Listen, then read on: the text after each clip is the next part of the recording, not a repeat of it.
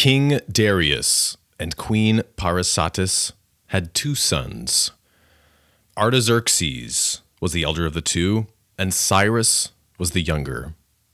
When Darius was growing feeble and began to suspect that he had not long to live, he wanted both his sons to be at hand.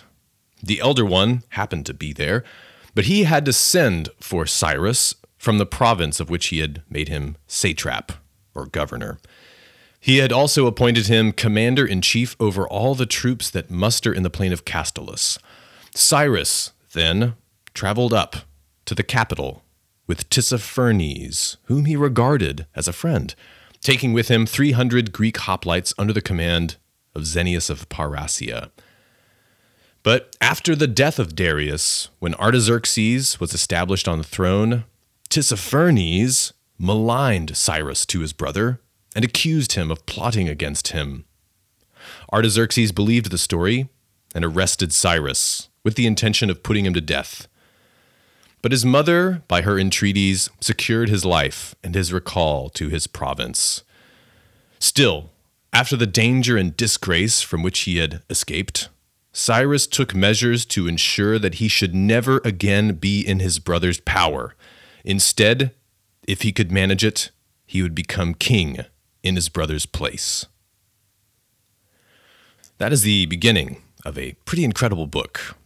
In English, it goes by the name, uh, well, a few different names. It goes by The Expedition of Cyrus, the Persian Expedition, uh, but most commonly, I think, is the Greek name for the book, Anabasis, The Ascent.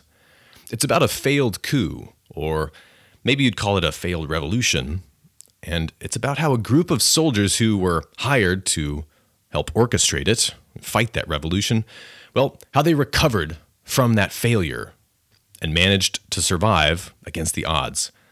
And it's also the story of one man rising up to lead that scattered group of soldiers.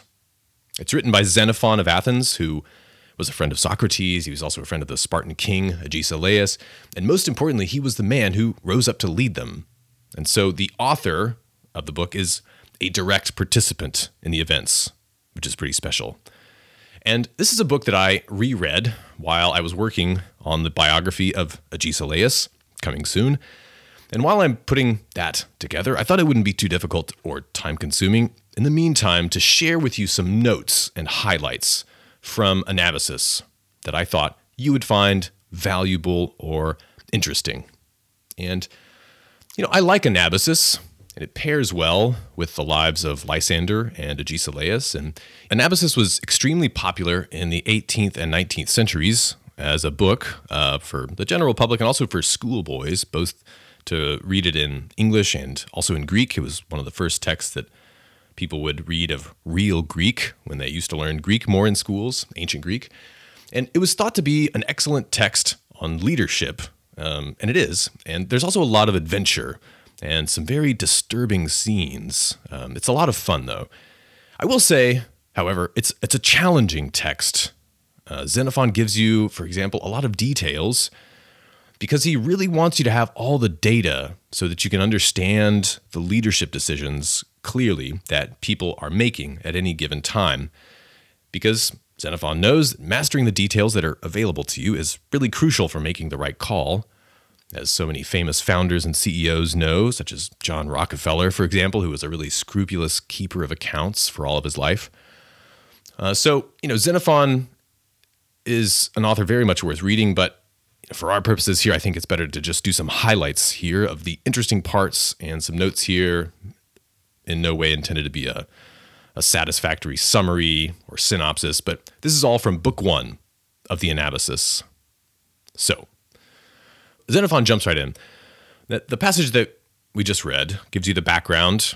There's uh, a new king on the throne, Cyrus's brother. This is Cyrus the Younger, not Cyrus the Great, who was the founder of the Persian Empire about a century and a half earlier than what we're talking about today. Uh, but Cyrus is the younger brother, and he has a sort of a quarrel with his brother. Uh, but it's really the fault, at least according to Xenophon, of this other satrap, this other governor, Tissaphernes. Cyrus has been made a governor as well.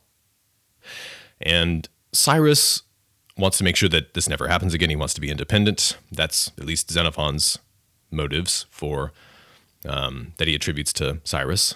And I think it's interesting here to note that Xenophon is a participant in the story. He does come up in book one in the third person, just very briefly, but he doesn't start the story. Here is a history of my times. I am Xenophon of Athens. He starts with what he thinks his audience is already interested in and already knows about this great uh, pivotal event that happened in their own lifetimes for a lot of them. And he's going to eventually talk about himself, but he begins with what he knows his audience is going to resonate better with. So that's that's the background.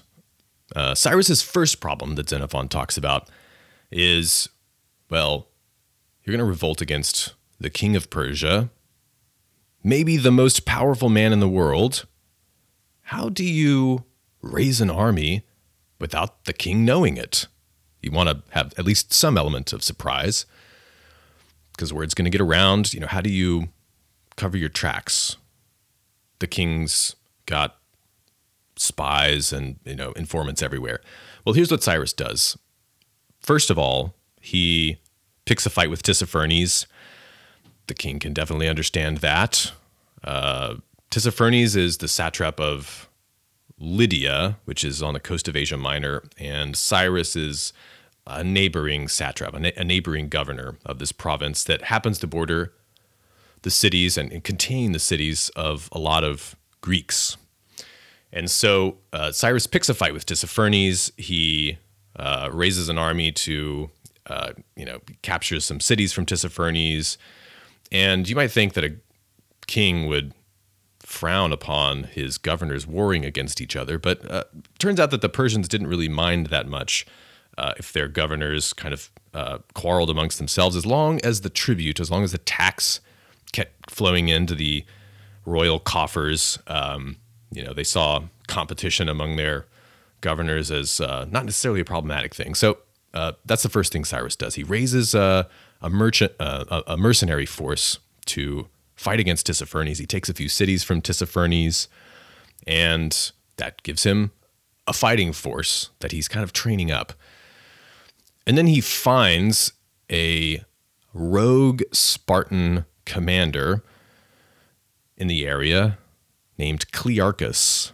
And this rogue Spartan commander, Clearchus, is a, a pretty interesting guy. I want to read you um, a little bit about Clearchus in a second here. But basically, he Clearchus comes to Cyrus. He's he's been exiled, and he asks for a job, and Cyrus happily gives him a job. Basically, pays him a lot of money to start.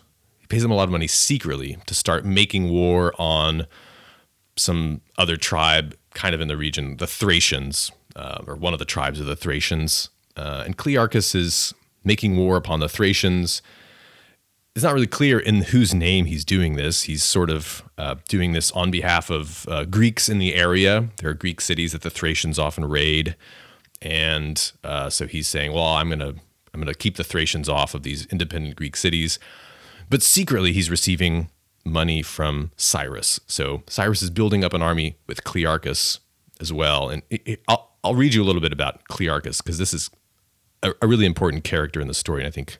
Um, an interesting character study. This is actually from book two.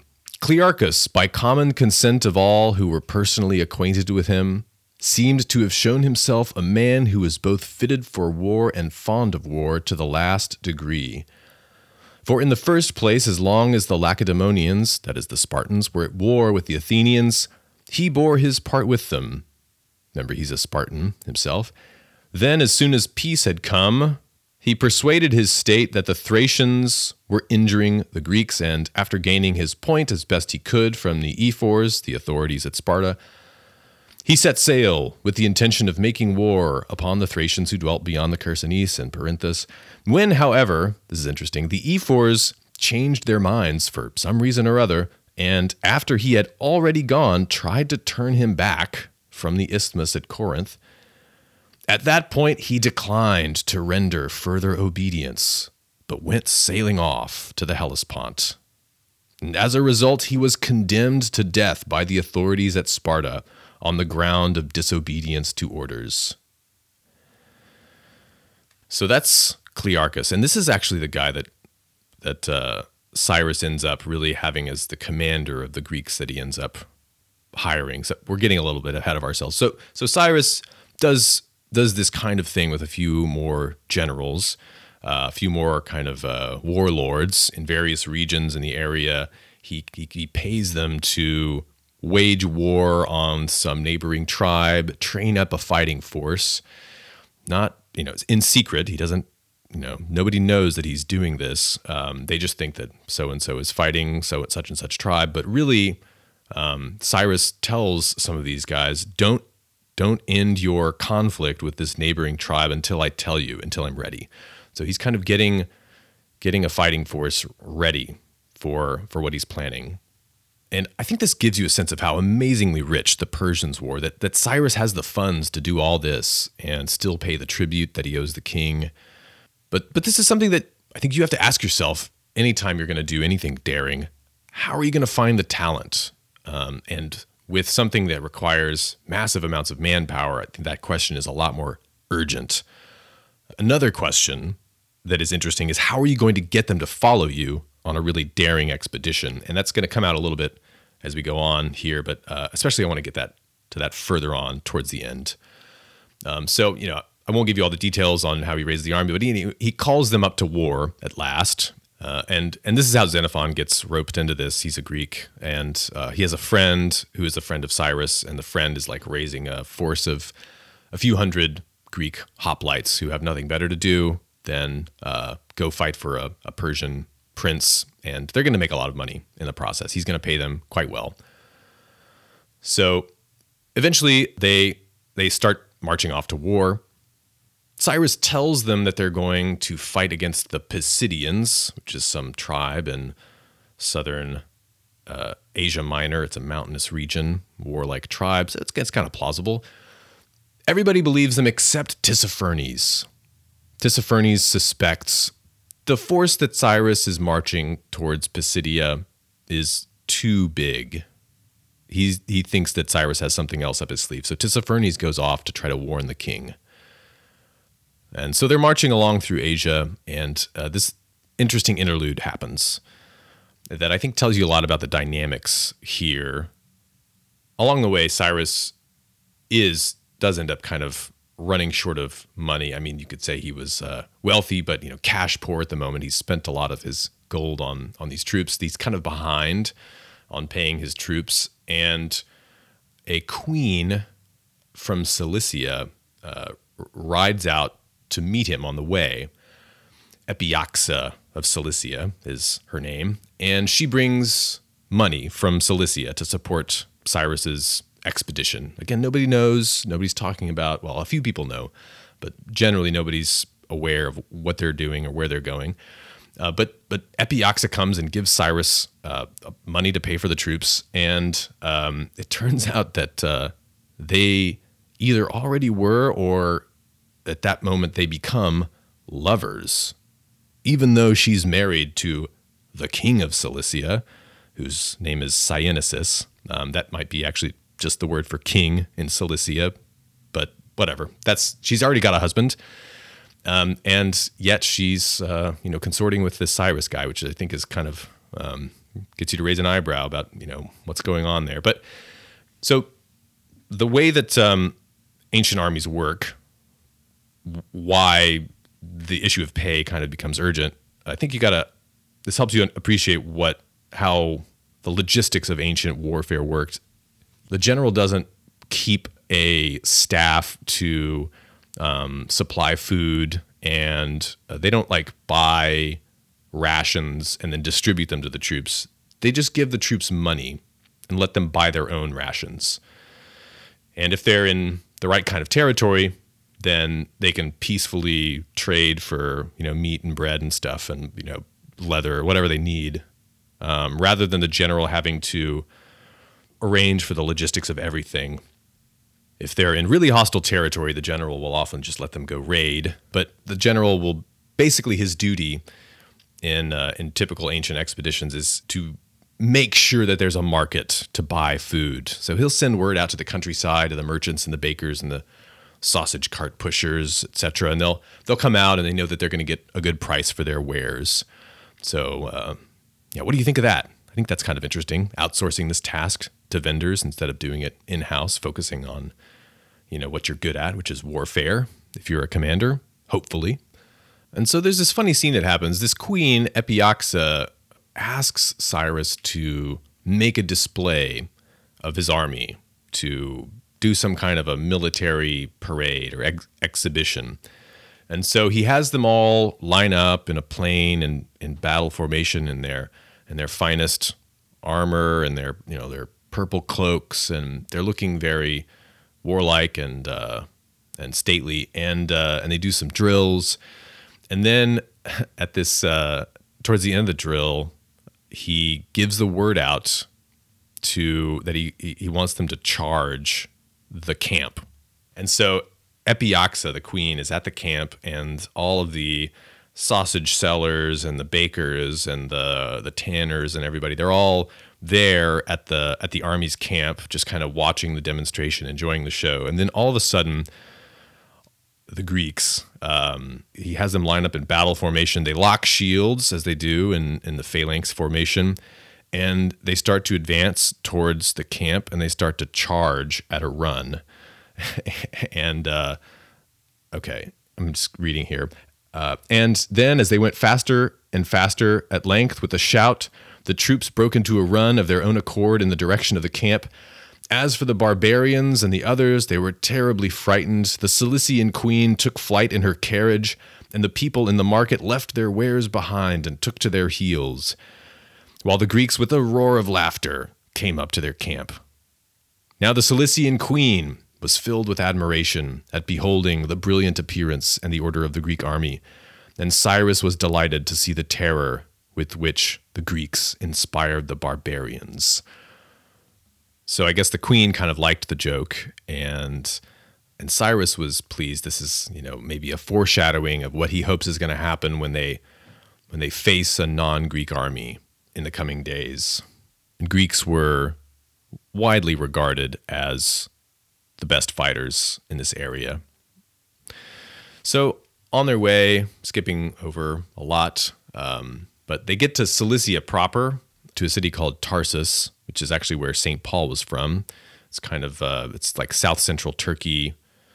When they get there, the Greeks are like, wait a sec, we already passed Pisidia where are we going actually?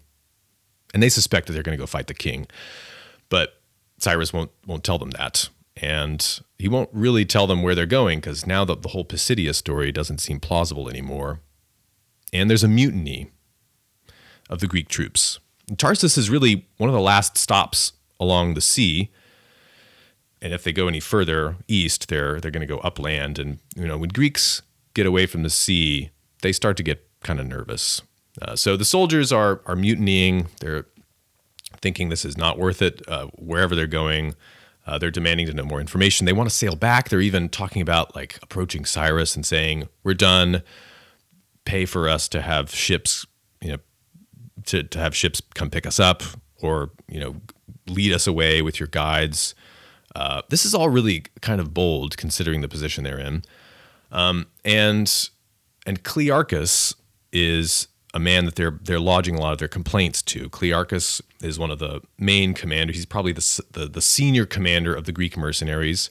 There's about a, 12,000 Greek mercenaries, um, which are kind of like the the elite of the army that Cyrus is amassing. And Clearchus knows the real plan. He knows where they're really going, but um, he doesn't, you know, he doesn't divulge the secret. And he does something tricky here as these troops are um, making these demands before him. And I think this is an interesting example for how do you retain the loyalty if you're kind of in a middle position in a chain of command? How do you retain the loyalty of your subordinates and also your superior at the same time if they're having a conflict? And so, well, here's what Clearchus does. So he addresses the troops. He tells them, I'll lead you wherever you want to go we came here following Cyrus. I think Cyrus is a great man. He's a, a personal friend of mine.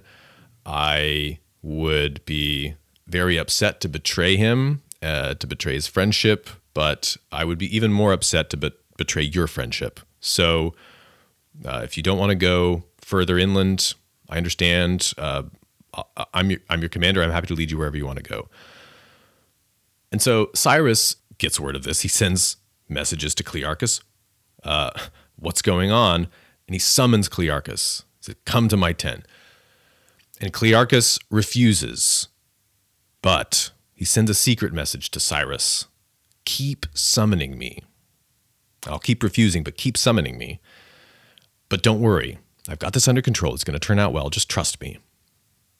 And so Cyrus keeps sending summonses to, to Clearchus. Come, come, Clearchus. And Clearchus keeps saying that he won't go. And, and you know, the Greeks around him see this.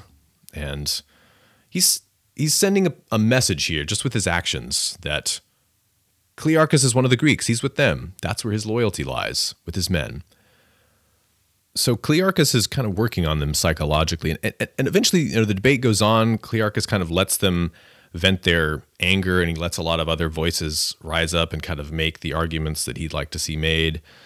Um, tempers rise. And, and eventually, Clearchus stands up and he addresses them and he says, Let no one among you speak of me as a man who is to hold this command. For I see many reasons why I should not do so. Say rather that I shall obey to the best of my ability the man whom you choose, in order that you may know that I understand as well as any other person in the world how to be a subordinate also. End quote. And Clearchus basically resigns his command. He says, "You appoint a different commander uh, I, I'm I'm I don't think I'm the guy for the job anymore. I'm going to obey whoever you pick. This is a a thing that Xenophon really harps on in many places. That, in his view, a good leader is one who knows how to command and also how to be commanded. And so this really, in Xenophon's view, was a thing that that spoke to the troops. It really won their trust over.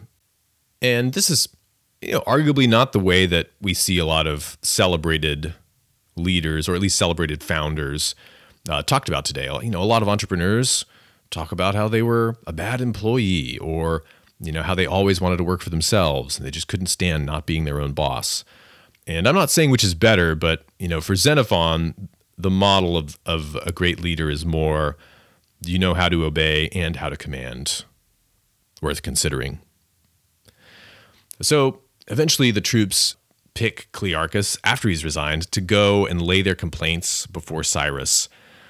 And Cyrus ups their pay and he says, Okay, okay, uh, I'll tell you where we're going. Uh, really, I'm just going to punish this uh, rival satrap who is a personal enemy of mine. And he's just a little further inland at the Euphrates River. It's 12 days' march inland. We go defeat him and then we can come back. And at this point, the Greeks don't really buy the story, Xenophon says. They think that they're probably going against the great king. But this whole altercation, like there's been some defections, and Cyrus has just been very gracious with people who have decided to leave and just not not done the Persian thing that Persians usually do with dissenters, which is, you know, have them crucified and and tortured and stuff. And they're they're all they all like the way that Cyrus has handled the situation. They also like the way that Clearchus has handled the situation. They really start to feel it's been an opportunity for them to air their grievances, but also remind themselves that they all really actually like Cyrus and they feel duty bound by the Greek customs of friendship. Even though they are getting paid, that's important, but you know, friendship is almost like a more important, meaningful, symbolic principle that, that they want to adhere to. And so they're they're they're in for the for the ride, um, and and they decide to follow on uh, despite their reservations. So I'm going to skip a lot here, um, but they are traveling a, an interesting route that has been traveled by many armies in history, including the Roman Emperor Julian the Apostate in 363 AD. Uh, it's a fateful campaign that he fought at the end of his life which this really reminds me of in a lot of ways. Um, I'm just going to give you a couple passages about the route. Uh, this little bit is interesting. Uh, after this, Cyrus marched four stages, 20 parasangs. That's like, you know, five days' march, to the Chalus River, which is a plethron in width and full of large, tame fish. These fish the Syrians regarded as gods, and they would not allow anyone to harm them, or the doves either.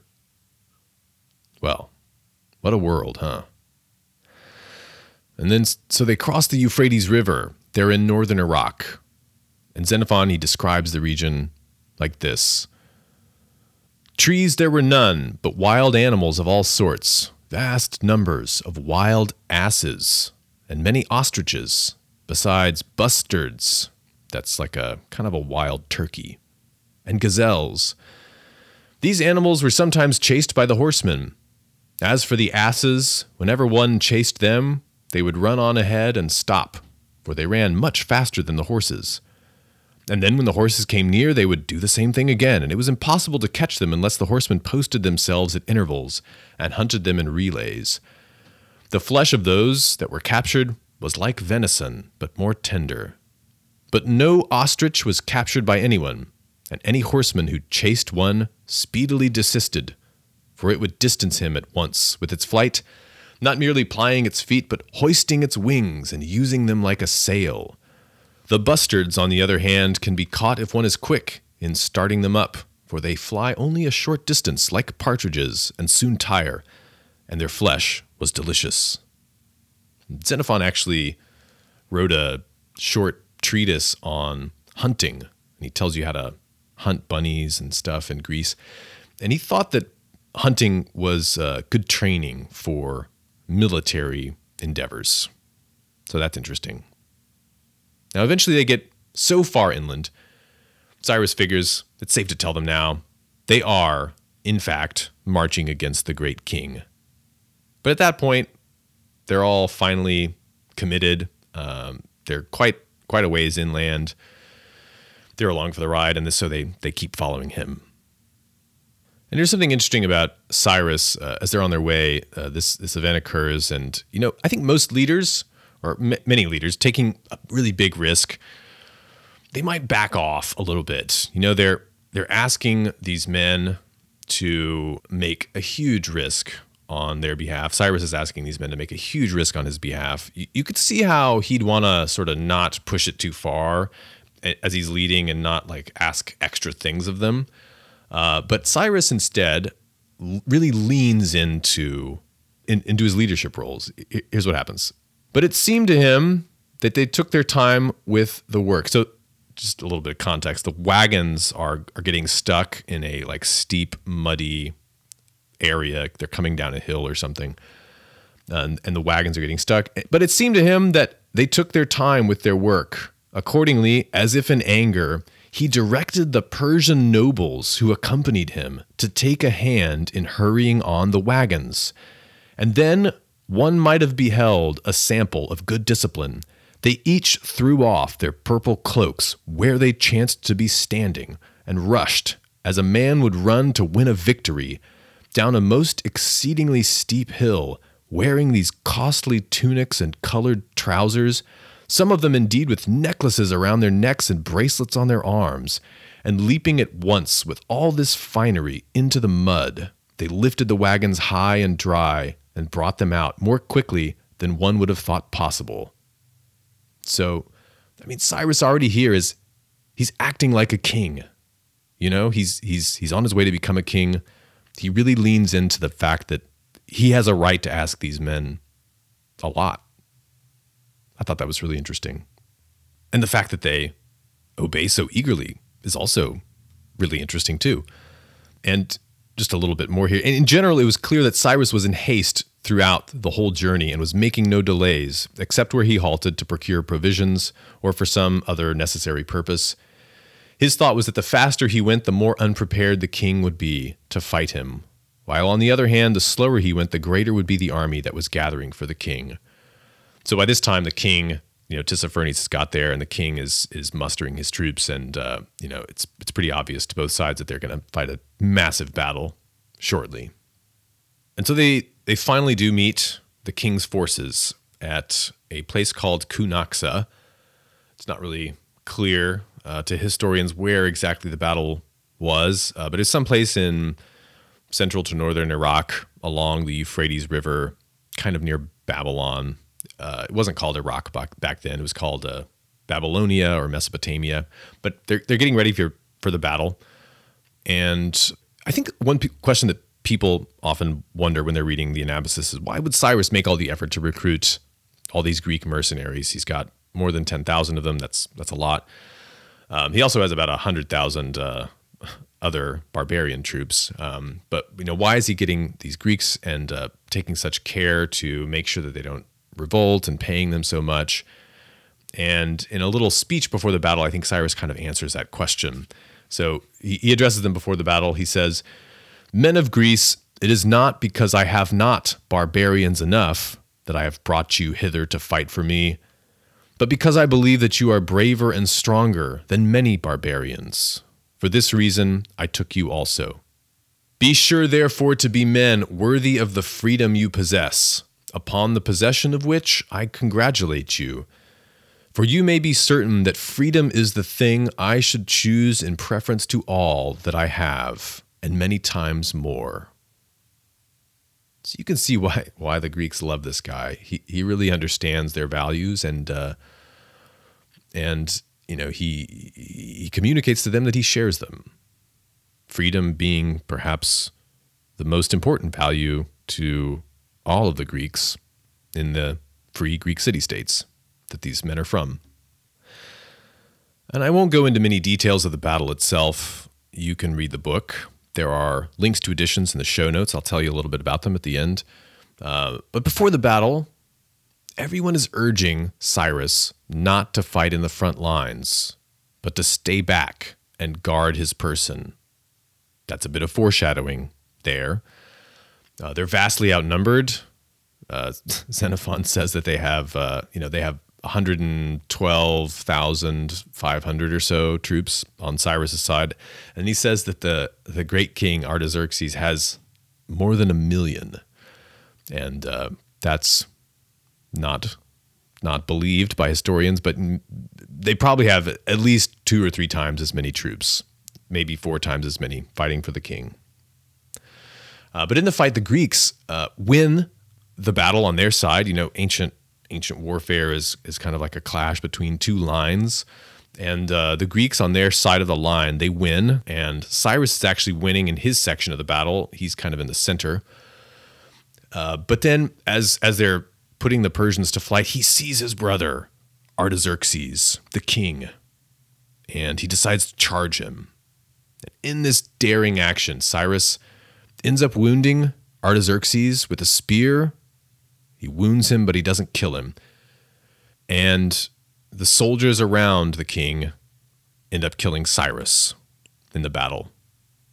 And Xenophon points out earlier, before the battle uh, narration, he points out that Cyrus wasn't even wearing a helmet, although everyone else was. Uh, so always wear a helmet. That's the lesson. No, I mean, he, I think I think this is interesting because um, Cyrus ends up actually getting wounded first by taking a pretty serious blow in the face, right below the eye. Um, and Xenophon kind of suggests that this disorients him, that kind of because of this, he, he ends up getting killed in this struggle. And this is how Xenophon is usually going to criticize people that he admires. He gives you the facts and lets you decide. And that's generally the way that he writes. And, and if you, you are going to read Xenophon's Anabasis, like know that about Xenophon, that he's not going to draw all the conclusions for you, but the details are, are almost always there because he wants you to pay attention to what's going on uh, and the decisions that are being made. So, once again, I'm not going to give you the details of the battle. The Greeks win, but they also lose because with Cyrus dead, the whole cause is lost. And I just want to end here with a series of excerpts from a final passage in the book that Xenophon gives as a kind of eulogy on Prince Cyrus at the end of book one. And, you know, you wonder, right? What kind of man could assemble an army of 115,000 people or so to fight against great odds against maybe the most powerful man in the world at the time? And here's what Xenophon says In this way, then, Cyrus came to his end, a man who was the most kingly and the most worthy to rule of all the Persians who have been born since Cyrus the Elder, Cyrus the Great, that is, as all agree who are reputed to have known Cyrus intimately. For firstly, while he was still a boy and was being educated with his brother and the other boys, he was regarded as the best of them all in all respects. For all the sons of the noblest Persians are educated at the king's court. There one may learn discretion and self control in full measure, and nothing that is base can be either seen or heard. And the boys have before their eyes the spectacle of men honored by the king, and of others dishonored and they likewise hear of them. And so, from earliest boyhood, they are learning how to rule and how to submit to rule.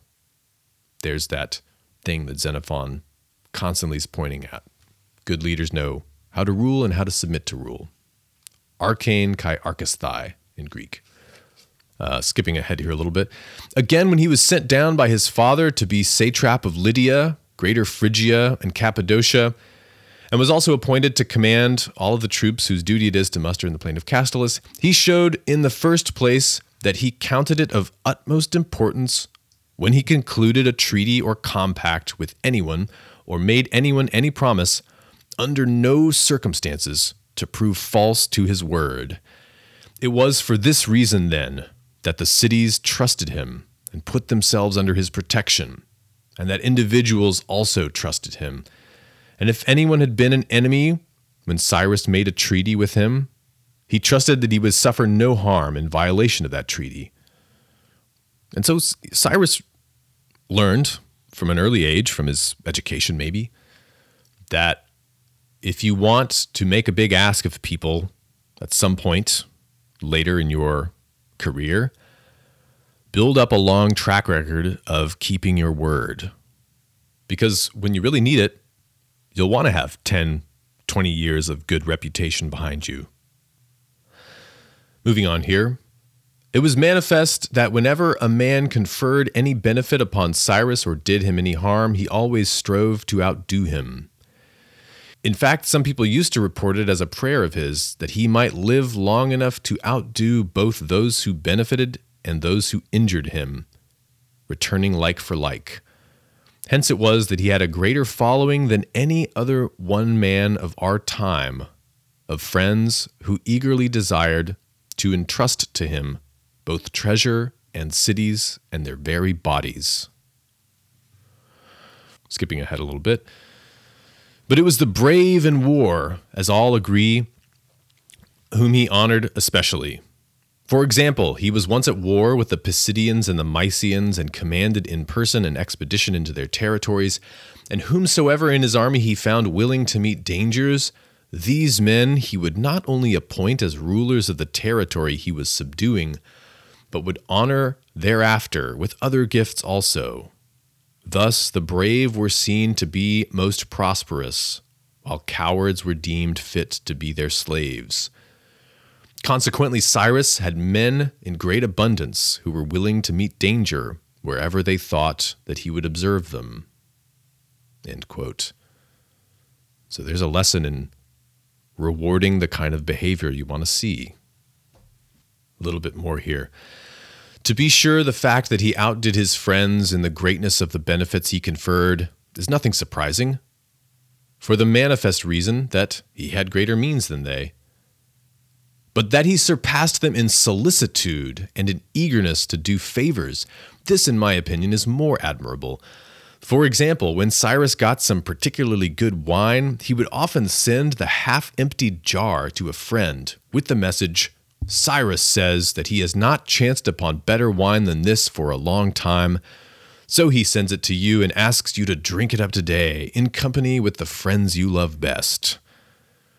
And so he would often send halves of geese and of loaves and so forth, instructing the bearer to add the message Cyrus enjoyed this and therefore wants you to take a taste of it. End quote. I love that. All right, finally. Hence, as I at least conclude, from what comes to my ears, no man, Greek or barbarian, has ever been loved by a greater number of people. Here is a fact to confirm that conclusion.